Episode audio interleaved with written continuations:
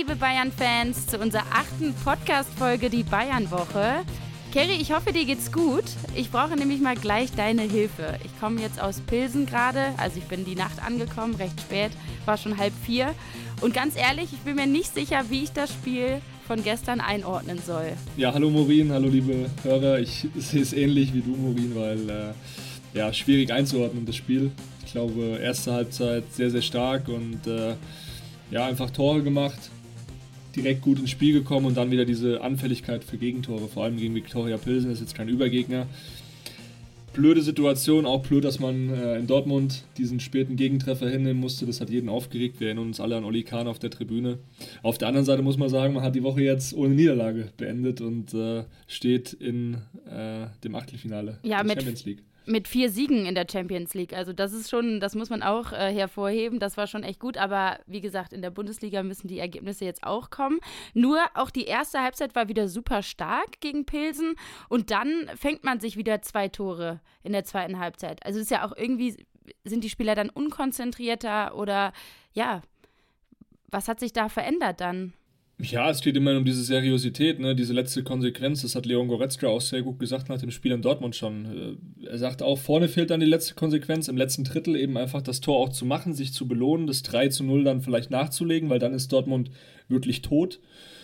Und in Pilsen ist es dann eben die letzte Konsequenz. Vielleicht denkt man sich, okay, äh, bisschen laissez-faire jetzt, wir führen hier ganz klar und Pilsen kann jetzt uns eh nichts ausrichten und dann äh, fängt man sich eben diese, diese Rabentore dann ein, sage ich mal. Und ähm, ja, sehr ärgerlich auch für einen Sven Ulreich, der reinkommt, äh, der jetzt nicht so oft spielt, der sich sicherlich auch gewünscht hätte, dass man da ein Spiel einfach mit einer weißen Weste beendet. Und äh, ja, dann kriegt man wieder zwei Gegentore. Aber wie gesagt, äh, du hast es auch schon gesagt, man ist am Ende dann im Achtelfinale und Oliver Kahn hat sich auch positiv zum Sieg geäußert im Netz und hat geschrieben: Vier Spiele, vier Siege und vorzeitig im Achtelfinale. Ein Kompliment an die Mannschaft. In dieser Gruppe war das nicht selbstverständlich. Nach einer furiosen ersten Hälfte haben wir den Gegner aber wieder zurück ins Spiel kommen lassen. Das müssen wir unbedingt abstellen. Also er war auch genau der Meinung, dass äh, auch ja. gerade weil Pilsen ja jetzt nicht so ein starker Gegner ist. Da muss man ja erst recht sagen, so jetzt machen wir weiter, wir schießen Tore ja, oder du hältst halt die Null am Ende. Das ist eben das. Und ja. da müssen sie eben hinkommen, dass sie diese Verlässlichkeit haben, dass wenn du vorne halt sagst, okay, wir sind jetzt, wollen vielleicht auch Kräfte schonen, weil es ist einfach sehr zehrend. Ich habe auch mit einem Spieler nach dem Spiel in Dortmund geredet, der hat gesagt, hey, nach 80 Minuten, wir waren auch wirklich, oder ich war so platt und ähm, es war einfach dann auch nicht mehr möglich, jeden Weg so konsequent zu gehen, aber dann stellst du dich eben hinten rein, verschiebst noch gut schaust, dass du wirklich die Defensive auch unterstützt. Und es ist ja nicht immer nur die Abwehr, es ist ja nicht immer nur die Viererkette. Dann sind auch die Leute davor eben gefragt. Und äh, da geht es einfach um eine konsequente Rückwärtsbewegung. Äh, aber wie gesagt, ich glaube, man sollte jetzt die positiven Dinge sehen. Oli Kahn, der, der Vulkan, sage ich mal, aufgehört ein bisschen zu brodeln. Der regt sich immer noch auf, glaube ich. Aber ähm, ich glaube, die Woche war jetzt nicht so schlecht und man sollte sie jetzt auch nicht schlechter machen. Vor allem kommt dann jetzt ja auch äh, die Möglichkeit, den FC Barcelona äh, rauszukegeln aus, dem, ja, aus der Gruppenphase schon. Die haben jetzt gegen Inter Mailand nämlich auch nur unentschieden gespielt. Und Robert Lewandowski, ich glaube, da ist dann der Anreiz auch nochmal da, dem vielleicht eins auszuwischen, zu sagen, hey, wärst du doch mal bei uns geblieben, dann würdest du wenigstens K.O.-Phase spielen. Und jetzt geht es am 26. nach Barcelona. Und äh, ja, da ist dann richtig Druck auf dem Kessel für Barca und auch für Levi. Also ich freue mich mega auf das Spiel. Ja. wird nochmal ein richtiges Highlight-Spiel.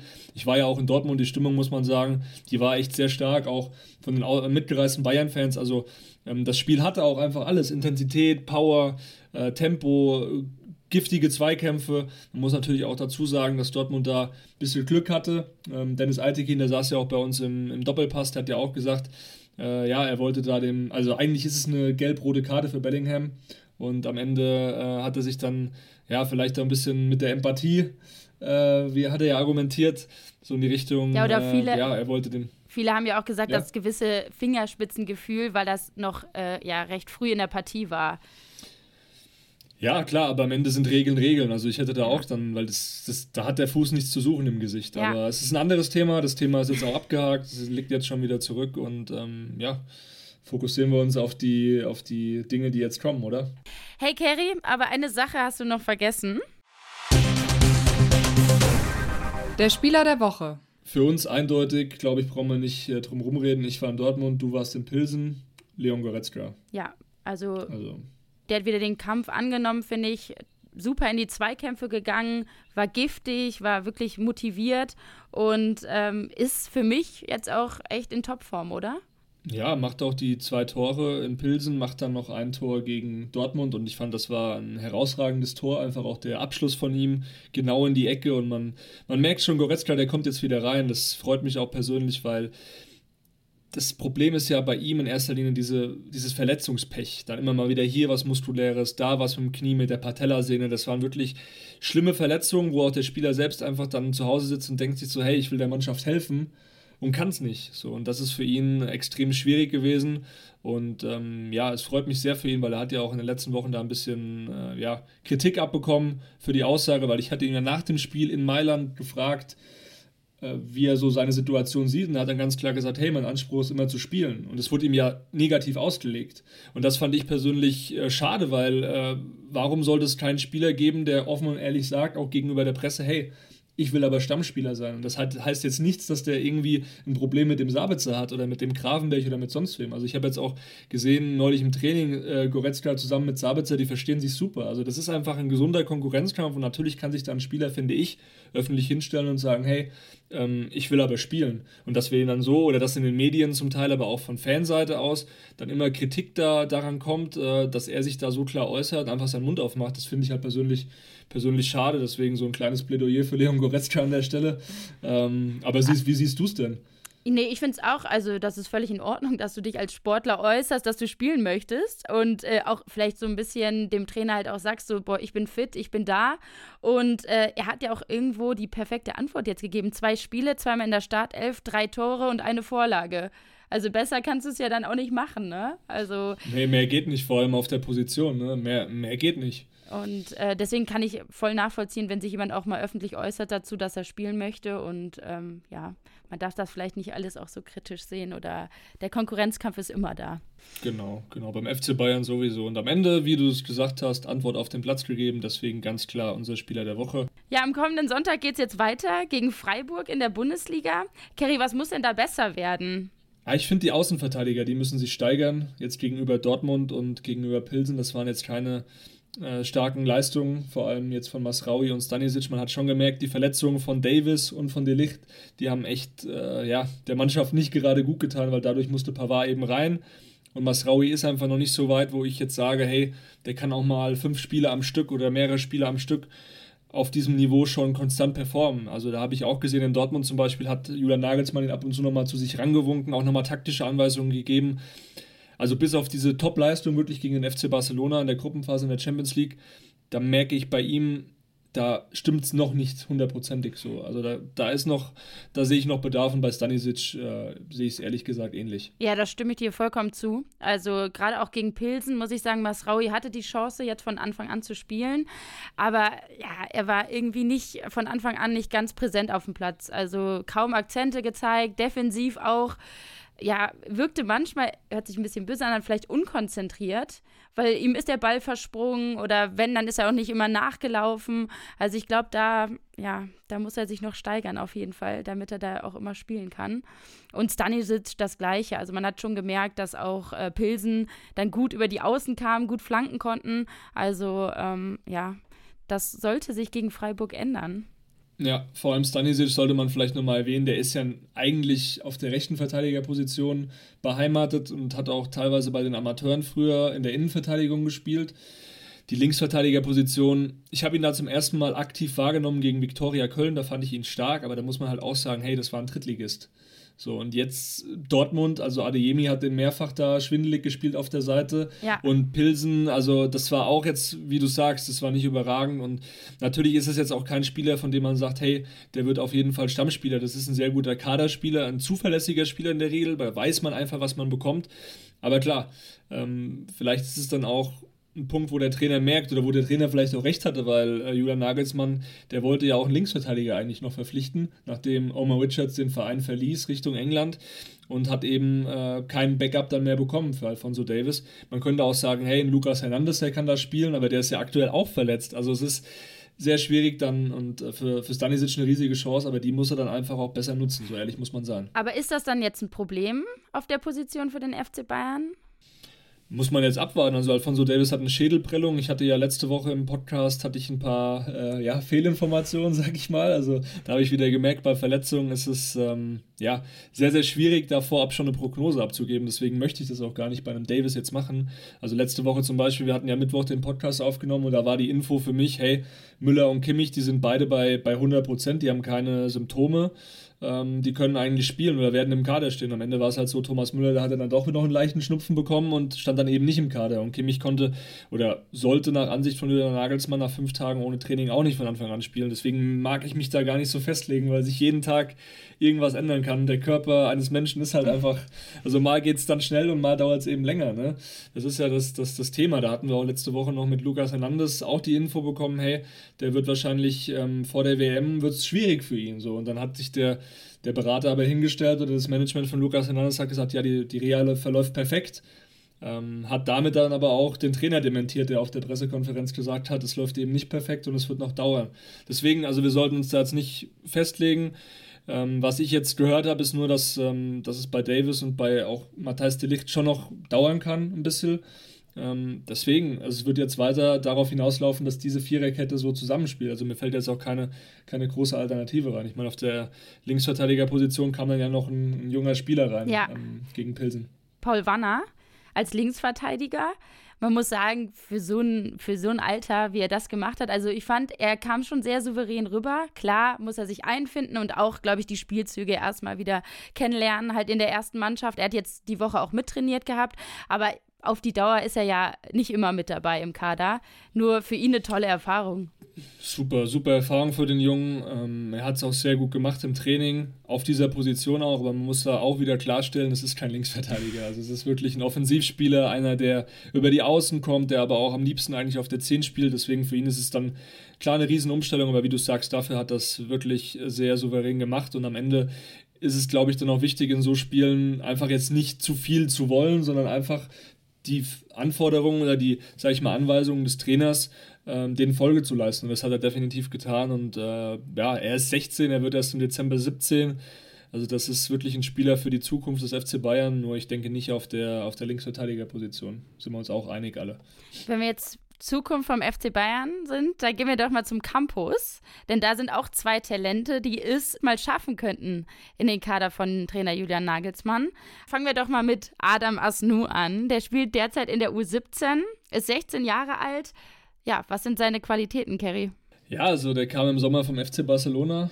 Bayern hat wirklich um den Spieler gekämpft und äh, er hat jetzt auch vergangenes Wochenende sein erstes Tor für die U17 geschossen. Und ja, dem trauen die Verantwortlichen schon zu, in den nächsten Jahren eben den Durchbruch zu schaffen. Vor allem, weil es eben einer, ein Spieler ist für diese Position linke Verteidigung. Und da hoffen sie halt, dass er so einen ähnlichen Weg nimmt wie beispielsweise Alfonso Davis, der ja auch erstmal an den Campus kam und da erstmal vorgespielt hat.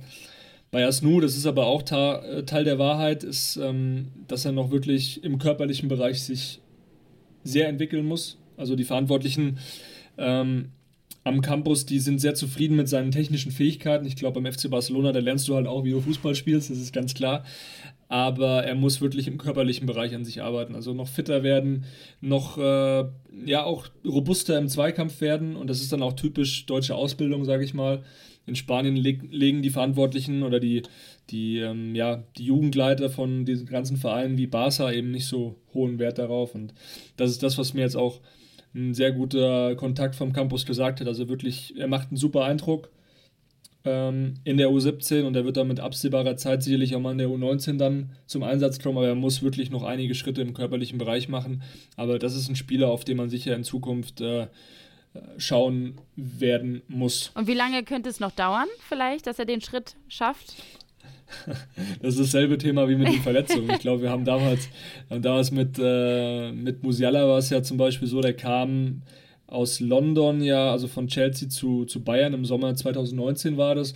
Und da waren die Verantwortlichen wirklich ja überrascht oder was heißt im negativen Sinne überrascht, weil er überhaupt nicht fit war und ähm, da aber auch aus einer Verletzung erst kam. Und dann innerhalb von wenigen Monaten, also wirklich, wir hatten ja letzte Woche Steffen Tepel zu Gast, den Neuroathletiktrainer ja. von, von Jamal Musiala, da auch nochmal äh, eine absolute Hörempfehlung. Falls ihr es noch nicht gehört habt, äh, gerne nochmal einen Podcast vorher hören, eine Folge.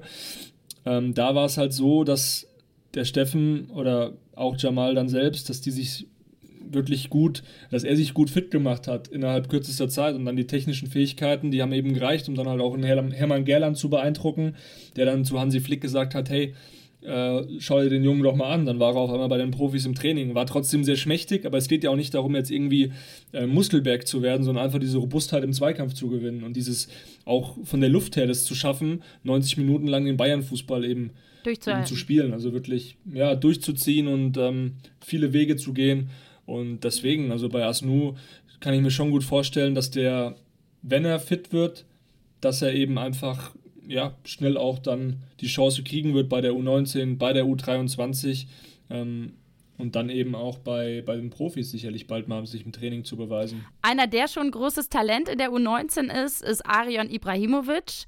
Der könnte eine Entwicklung hinnehmen, dass er irgendwann in der ersten Mannschaft mitspielt.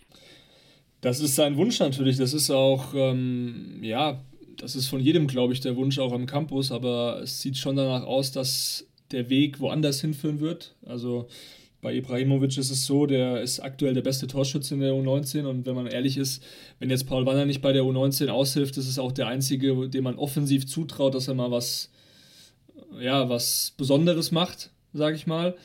Er war jetzt auch bei dem 3 zu 3 in Pilsen, hat er wieder ein Tor gemacht. Äh, man muss halt dazu sagen, die U19 ist aktuell einfach nicht gut und wird es wahrscheinlich wieder nicht über die Gruppenphase der äh, Youth League hinaus schaffen.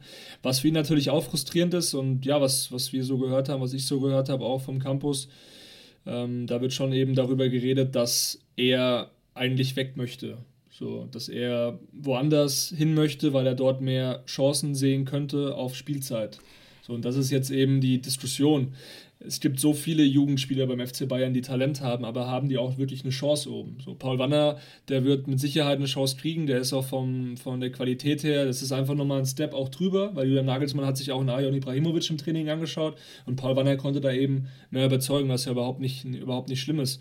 Ähm, vielleicht ist Paul Wanner oder das vielleicht können wir streichen, er ist dann auch einfach frühreif. So, und bei Arion Ibrahimovic ist so, er durfte jetzt seither dann auch oder hat jetzt seither auch nicht mehr bei den Profis mittrainiert und ja, er wünscht sich eben da eine gute Perspektive und die sieht er beim FC Bayern so in der Form, was ich gehört habe, wohl eher nicht. Es gab auch schon. Wobei er bringt ja seine Leistung schon, ne? Also, wenn ich jetzt mal eine ja, Statistik. aber dann, dann. Die Leistung bringt er ja. Wenn ich seine mal aus, also aus der Bundesliga und aus der Youth League hat er in zehn Spielen neun Tore gemacht. Und das ja, mit aber 16. Am Ende, am Ende musst du halt, um, das mit 16, genau, am Ende musst du halt in die Vorstellungen auch des Trainers passen und der, der Verantwortlichen, der Kaderplaner. Und ähm, er ist ja nicht das einzige Talent, das jetzt gesagt hat, hey, ich muss woanders hin, um eben Spielzeit zu kriegen. Also ich nenne da mal ein Beispiel Kenan Yildiz, der war im letzten Jahr, hat er auch überhaupt keine Chance unter Julian Nagelsmann irgendwie mal im Training bekommen, hat aber auch starke Leistungen gezeigt und galt als sehr, sehr gutes, auch hart arbeitendes Talent. Aber am Ende hat er sich dann entschieden, hey, ich gehe woanders hin. Ich gehe zu Juventus Turin und jetzt ist er bei Juventus Turin ähm, näher den Profis. Also er spielt da auch die U19, spielt aber auch bei der B-Mannschaft von Juve. Aber er ist da näher den Profis, als es vermutlich beim FC Bayern wäre. Also manchmal schätzt man ja auch, oder ja, ist es vielleicht auch manchmal eine Fehleinschätzung von den Verantwortlichen, aber es gibt so viele Talente, deswegen der Konkurrenzkampf ist da brutal. Und für den Ayon Ibrahimovic, also der hat auch schon äh, Angebote gehabt, jetzt im, zu Beginn des Jahres, da war zum Beispiel Salzburg mal in der Verlosung. Im Sommer gab es dann von ihm auch konkret, ähm, ja, schon mehr oder weniger die Ansage, hey, ich, ich würde gern was, was anderes machen, zur Not auch per Laie, wo ich halt noch ein bisschen mehr vielleicht auch gefördert werde, wo ich die, die Chance eher vielleicht habe, schneller zu den Profis zu kommen aber die hat sich eben nicht eröffnet, weil wir wissen ja alle zum Beispiel Salzburg, die, die, ähm, die geben jungen Spielern dann schon eher eine Chance. Da spielt man dann erstmal bei Liefering in dem Farmteam und dann kommt man eben über Salzburg schnell in die österreichische Bundesliga, was ja auch vom Niveau her nicht so krass ist wie die deutsche Bundesliga, sind wir uns ja auch alle einig. Und äh, diese Option gab es eben, nur Bayern wollte das auch nicht, weil sie natürlich auch sehen, hey, es ist ein super, super Talent. Und ähm, ja, jetzt wird sich im Winter wieder die Frage stellen. Aktuell werden zwar keine keine Gespräche geführt, wie wir hören, also keine konkreten Gespräche mit anderen Vereinen.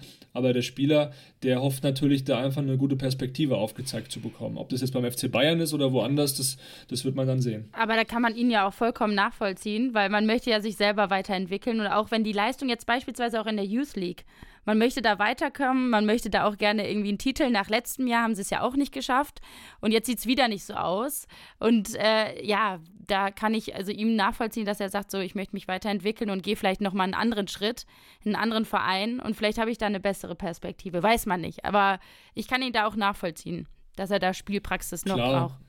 Klar, man darf halt auch nicht vergessen, dass, äh, wie gesagt, es der FC Bayern ist und dass da seltenst mal ein Jugendspieler ja. absolut durchbricht. Und da muss man absolut Ausnahme, ähm, ein absolutes Ausnahmetalent sein, wie Musiala zum Beispiel. So, bei Stanisic weiß man ja auch, das ist jetzt kein Ausnahmetalent, das ist ein sehr, sehr zuverlässiger Spieler aus der eigenen Jugend, der aber auch jetzt nie wahrscheinlich die Perspektive bekommen wird, äh, Stammspieler bei, bei der Mannschaft von Julian Nagelsmann zu sein. Und andere Spieler aus der Jugend, die sagen sich halt, hey, ähm, ich will dann aber nicht erst Kaderspieler 25 sein oder Kaderspieler, was weiß ich, 20 sein. Ich will wirklich früh die Möglichkeit bekommen, auch ähm, auf Bundesliga-Niveau mich häufig auszuzeichnen. Und dieser Weg Salzburg zum Beispiel, der ist ja eigentlich prädestiniert, um, um schnell eben den Fuß da auch zu fassen. Manchmal ist es auch so, man spielt in der Mannschaft und man spielt gut, auch in der Youth League, aber die Mitspieler, die, also es passt dann vielleicht einfach nicht so.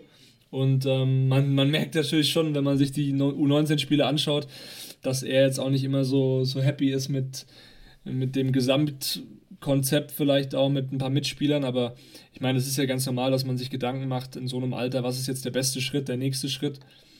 Aber ja, ich glaube, in der U19, da stecken einige Talente. Am Ende muss es halt auch im, ja, im Kollektiv stimmen und das tut es eben nicht, wenn man jetzt das Heimspiel gegen Pilsen sieht, da hat man noch verloren. Jetzt das äh, Auswärtsspiel gegen Pilsen, da hat man ja auch wieder nur unentschieden gespielt, war wieder in Führung ja. und hat auch gegen Barcelona geführt, mit 2 zu 0 gegen Inter geführt und am Ende musst du dann halt auch mal ein Spiel gewinnen und das ist wirklich sehr ärgerlich aus um 19 Sicht, weil die Jungs, die träumen natürlich alle davon, auch mal in die K.O.-Phase zu kommen und vielleicht auch mal das Ding dann zu holen, aber das äh, sehe ich mit dem aktuellen, mit der aktuellen Konstellation eher utopisch an. So, jetzt gehen wir wieder mal zurück zur ersten Mannschaft, denn da kann sich auch Jawohl. einiges wieder tun im Winter oder es sind so viele Gerüchte wieder um einen neuen Stürmer. Das Thema der Woche. Braucht der FC Bayern einen neuen Stürmer? Im Gespräch ist beispielsweise Harry Kane vom äh, Tottenham. Der hat sich auch geäußert bei der PK bei, vor dem letzten Spiel gegen Frankfurt. Der hat den Pep Guardiola gemacht. Der hat gesagt, top, top, top, top Club. Nee, Pep hat ja damals gesagt, super, super Spieler. Ja, aber ich glaube, ein Dementi klingt anders, sage ich mal. Also ähm, Kane ist definitiv ein Thema, jetzt nicht für den Winter, aber ein sehr spannender Spieler natürlich auch für die Verantwortlichen, weil Hasan Salihamidzic, der hat schon auch sich Gedanken gemacht im vergangenen Sommer hat so ein Ranking auch aufgestellt, hey, wer könnte uns denn helfen, wenn wir jetzt Levi verlieren, wer, wer käme denn in Frage? Und dann, ja, dann, dann kommen eben nicht mehr viele in Frage. Erling Haaland, der ist zu City gegangen, da war man ja dran, den wollte man ja holen. Ähm, Benzema bei Real, das ist jetzt der wahrscheinlich ja, kommende oder der neue Weltfußballer, der jetzt den Ballon d'Or auch bekommt. Ähm, und danach kommt dann eigentlich schon Harry Kane. So. Und deswegen äh, ist es ja klar, dass man sich als FC Bayern mit dem Spieler beschäftigt. Ich habe es aber auch schon in den vergangenen Wochen mehrfach ähm, geschrieben. Das ist noch ja, mehr oder weniger in den Startlöchern. Man, man ist noch in so einer Sondierungsphase. Man versucht sich natürlich auch andere Spieler ähm, anzuschauen, nochmal auf andere Namen zu, zu blicken. Und ich war ja letzte Woche auch beim, beim Spiel Köln gegen Borussia Mönchengladbach. Äh, in Gladbach war das und äh, bin auf die Tribüne gegangen und habe da den Chefscout von, von Bayern erspäht. Also ich bin quasi auch ein Scout, ich scoute die Bayern Scouts. Nein, Spaß. Aber ähm, der hat sich da natürlich auch umgeschaut. Der hatte doch Markus Thuram im Blick. Also das genau, war ja so der, das große Thema, ja. dass der bringt ja auch gerade bei Gladbach, also fünf Tore, zwei Vorlagen. Der bringt seine Leistung, weil also ich persönlich hatte ihn nicht direkt so auf dem Schirm für den FC Bayern und war überrascht, dass da jetzt von Bayern Scouts jetzt klar, die gucken sich alle Spiele mal an, aber ähm, ja, dass das Gerücht jetzt aufkam, fand ich schon überraschend. Ja, mich hat es auch überrascht, weil ähm, Tyram ja auch ein Spieler ist, der in den letzten Jahren oft dann auch Verletzungen hatte und bei Bayern weiß man ja auch, verletzungsanfällige Spieler mh, hm, eher schwierig. Man will dann schon Spieler, die auch sofort äh, ja auch weiterhelfen können und nicht eben diese Verletzungsanfälligkeit haben. Aber ich glaube, bei Tyram ist es so, der hat ja zum Beispiel auch vor seiner schweren Knieverletzung, war der echt äh, einer der besten Stürmer in der Bundesliga. und wäre ja auch fast zu Inter Mailand gewechselt. Da standen ja eine Ablöse von 30 Millionen im Raum. Das hat sich am Ende zerschlagen wegen dieser Verletzung. Und jetzt kommt er langsam wieder rein. Ich sehe das ähnlich wie du. Er bringt schon seine Leistung. Auf der anderen Seite finde ich aber auch, dass er seine Chancen noch besser nutzen muss. Also er braucht viel zu viele Chancen für die Tore und das haben eben auch bei Bayern die Verantwortlichen gesehen ähm, und auch registriert. Und natürlich ist es ein Name von sehr, sehr vielen Namen. Also die sind natürlich jede Woche bei, bei Spielen und schauen sich Stürmer an, innerhalb der Bundesliga, aber natürlich auch international. Aber ich finde, es sagt auch schon was aus, wenn der Chefscout mal vorbeischaut. Das ist schon nochmal eine andere hat schon nochmal einen anderen Stellenwert. Ähm, wenn ich bei Gladbach auch noch interessant finde, den haben sich die Bayern aber nicht angeschaut, das ist Kone, der Mittelfeldspieler. Ja. Ähm, warum? Weil das Mittelfeld auch einfach zu ist bei Bayern, ist ja auch klar. Die haben so viele zentrale Mittelfeldspieler jetzt, da denkt niemand drüber nach, das Mittelfeld nochmal zu verstärken. Und was man auch bei Kone hört, dass eher ihn die Premier League reizt und eben nicht ein Verbleib in der Bundesliga, sollte er Gladbach mal verlassen. Aber ja, ähm, am Ende schaut sich Bayern auf dem Markt um. Es gibt verschiedene Namen. Ich denke, Kane, also was wir auch so gehört haben, ist schon der Favorit, aber das hat natürlich auch eine gewisse finanzielle Hürde, die man da nehmen muss. Also nicht nur jetzt die Ablösesumme, weil Tottenhams Chairman, der Daniel Levy, der gilt schon als sehr hart, was Verhandlungen angeht. Also der presst wirklich eigentlich den letzten Cent raus. Das hat er zum Beispiel bei einem Gareth Bale damals gemacht, als der von Tottenham zu Real Madrid ist. Und ich denke, das wird er auch bei einem Harry Kane machen. Äh, nichtsdestotrotz, Kanes Vertrag läuft 24 aus. Also wenn er noch Geld einbringen könnte, dann nächsten Sommer. Die Bayern hoffen natürlich, dass er seinen Vertrag nicht verlängert, dass sie da auch ein gewisses Druckmittel haben und einfach auch sagen können, hey, wenn ihr jetzt diesen Summe, also diesen Preis diesen Betrag nicht akzeptiert, dann habt ihr halt Pech gehabt und der Spieler kommt halt dann ablösefrei irgendwann. Ja. Also natürlich, da gibt es verschiedene Gedankenspiele und auch das Gehalt darf man auch nicht vergessen von einem Kane. Das wäre, der würde dann auch zu den Topverdienern aufsteigen, weil in der Premier League werden halt astronomische Gehälter gezahlt. Aber das, das, das liegt noch in Zukunft. Das muss halt alles mit reinspielen. Also ich glaube, da kann man so schnell jetzt eh keine Entscheidung treffen oder das ist auch wieder Zukunftsmusik. Total, das sind so viele Parameter und ich denke, das wird halt frühestens im Frühjahr dann langsam richtig dann heiß. Es nimmt jetzt schon langsam an Fahrt auf, weil die Verantwortlichen auch sehen, wir schießen nicht genug Tore oder wir brauchen zu viele Chancen für, für Tore. Ähm, ja, Julian Nagelsmann hat es ja auch gesagt, wir, wir kreieren mehr Chancen als letzte Saison, aber dann musst du die Chancen auch machen, weil am Ende bringt es dir nichts. Und so hat jetzt Nagelsmann durch die vielen vergebenen Chancen hat er jetzt einen schlechteren Punkteschnitt bei Bayern als zum Beispiel ein Ancelotti oder Nico Kovac. Ja. Das ist halt auch Teil der Wahrheit. Genau, ja, vielleicht sollte man noch kurz sagen, das hatte ich aber auch schon berichtet, äh, Flahovic von Juventus, weil da viele Nachfragen kamen, okay. auch Mittelstürmer, der steht, nicht, der steht nicht auf dem Zettel bei den Bayern, äh, ebenso wenig wie Lautaro Martinez von, von Inter Mailand, der jetzt auch gegen äh, Barcelona ja äh, starke Spiele auch gemacht hat in der Champions League. Ja, auch Thomas Müller hat sich nach dem Spiel gegen Pilsen in der Mixzone dazu geäußert, ähm, ob er zufrieden ist mit seiner Position, wenn er auch mal weiter vorne spielt. Weil ja, jeder kennt das Stürmerproblem so ein bisschen und er ist der Meinung, also er fühlt sich auf jeden Fall komplett wohl auf seiner Position. Ja, ich, ich habe jetzt da zwei, dreimal äh, vorne drin gespielt. Ähm, ja, ich habe gegen Leverkusen ein Tor gemacht, äh, gewonnen, heute ein Tor gemacht, gewonnen. Also kann, ich, ich, ich kann nicht klagen, ich kann nicht klagen, aber schauen wir mal weiter. Ja, wenn er weiterhin so spielt, dann wird er wahrscheinlich auch immer auf dieser Position ähm, auf dem Platz auflaufen. Und äh, jetzt blicken wir auf Freiburg am Sonntag. Auch wieder sehr, sehr starker Gegner zurzeit. Steht auf Platz 2 in der Tabelle. Hätte man vorab auch nicht gedacht, oder? Nee, absolut nicht. Also ich finde, man hat natürlich auch gesehen, Freiburg, die schaffen es immer wieder auf beeindruckende Art und Weise auch dann Verkäufe von Spielern, von Leistungsträgern aufzufangen. Zum Beispiel Nico Schlotterbeck, der zum BVB gegangen ist. Ich weiß nicht, wenn man jetzt mal in Freiburg fragt, ob den jemand vermisst, werden die wenigsten wahrscheinlich sagen, ja. Also das fangen sie immer wieder das fangen sie immer wieder im Kollektiv hervorragend auf. Und Matthias Ginter, der ist natürlich auch da reingekommen in die Mannschaft. Da merkt man auch Nationalspieler, Erfahrung, Weltmeister. Also das tut der Mannschaft auch gut. Und Christian Streich als Trainer, darüber brauchen wir, glaube ich, gar nicht äh, zu reden. Top-Mann und äh, wird auf jeden Fall ein sehr interessantes Spiel. Ich bin mir sicher, dass die Bayern heiß sein werden, weil sie jetzt auch müssen. Oli Kahn hat es ja nach dem Dortmund-Spiel gesagt, wir müssen in die Pushen kommen. Thomas Müller hat sich auch nochmal geäußert und hat gesagt, dass er mit einem guten Gefühl jetzt nach dem Sieg gegen Pilsen in das Bundesligaspiel geht. Hören wir doch mal rein. Ja, ist, an sich äh, erwarte ich von uns und, und glaube ich auch daran, dass wir uns, äh, dass wir nicht so viel psychologische Unterstützung von Einzelergebnissen brauchen. Das ist zumindest meine Herangehensweise. Ich denke, wir, wir sollten wissen, was in uns steckt. Wir haben es oft genug gezeigt. Wir haben es auch dieses Jahr schon mehrfach gezeigt. Ähm, wir wissen um die Ergebnisse in der Bundesliga. Äh, wir wissen auch, wie sie teilweise zustande gekommen sind. Ähm, und natürlich äh, haben wir bei diesen Negativergebnissen in der Bundesliga auch unsere Aktien drin, wo wir Dinge nicht gut gemacht haben. Aber ähm, ich habe nicht das Gefühl, ähm, dass wir irgendwie verunsichert sein brauchen oder ein gutes Ergebnis brauchen, um mit einem guten Gefühl in Sonntag zu gehen. Wir haben ein Heimspiel gegen Freiburg, äh, wir wissen, wer wir sind und was nötig ist, um Spiele zu gewinnen und das versuchen wir auf den Platz zu bringen äh, und auch am Sonntag. Deswegen, es wird sehr wichtig sein, dass wir das Spiel gewinnen ähm, und wir werden alles dran setzen und dann werden wir schauen, was wir kriegen.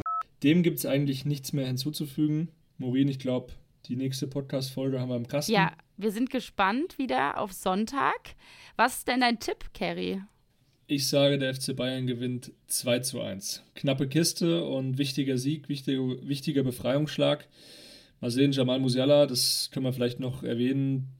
Der wird wahrscheinlich im Kader stehen zumindest, weil der ist symptomfrei. Ob er spielen wird, muss man schauen. Aber da kommt dann zumindest für die Offensive auch nochmal eine Option zurück. Ja.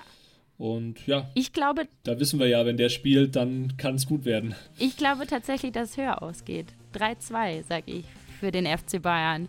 Also ich glaube, dass da, die werden sich nochmal richtig äh, Vollgas geben und sind jetzt hoch motiviert gegen Freiburg.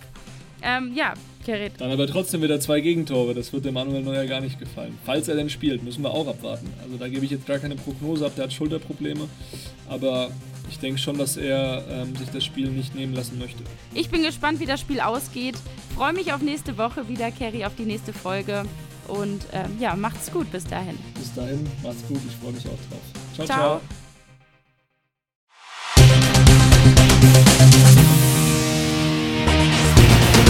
Thank